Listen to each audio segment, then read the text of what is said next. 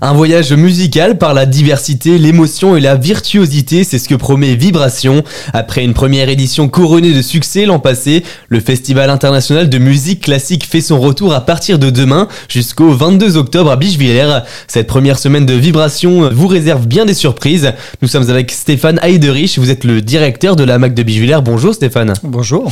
Vibration, qu'est-ce que ça veut dire? D'où ça vient? Alors Vibration, ça découle surtout d'un travail en commun depuis de nombreuses années entre la ville de Bichevillers et la MAC. Euh, on programme depuis très longtemps maintenant des concerts de musique classique, principalement à l'église protestante de Bichevillers. Et c'est vrai qu'on a voulu densifier cette programmation, lui donner un peu plus de corps. Et donc on a mis en place un festival qui s'appelle Vibration, qui a été créé l'année dernière et qui a effectivement été couronné de succès. On a eu beaucoup de monde sur les cinq soirées qu'on avait proposées à ce moment-là. Première semaine de festival réserve une programmation audacieuse et ambitieuse. Effectivement, on commencera notamment avec Renaud Capuçon, qui sera accompagné d'un pianiste qui s'appelle Guillaume Bellhomme. Tous les deux travaillent régulièrement ensemble, donc là ils feront un concert euh, à la MAC, ce sera le mercredi 11 octobre. Donc ça c'est sûr que c'est la grosse star de la musique classique. On est vraiment euh, très très fiers de pouvoir l'accueillir. On enchaînera assez rapidement avec le concert le samedi 14 octobre de Inga Kazanseva et l'orchestre Les Ornements. Alors Inga était venue l'année dernière à la première édition, elle revient cette année. Puis on terminera cette semaine avec le concert de Claire Désert le dimanche 15 octobre. Claire Désert c'est une star de la musique classique, quelqu'un qui a une vraie notoriété et donc on la retrouvera pour des œuvres notamment de Debussy, de Bartok, de Janacek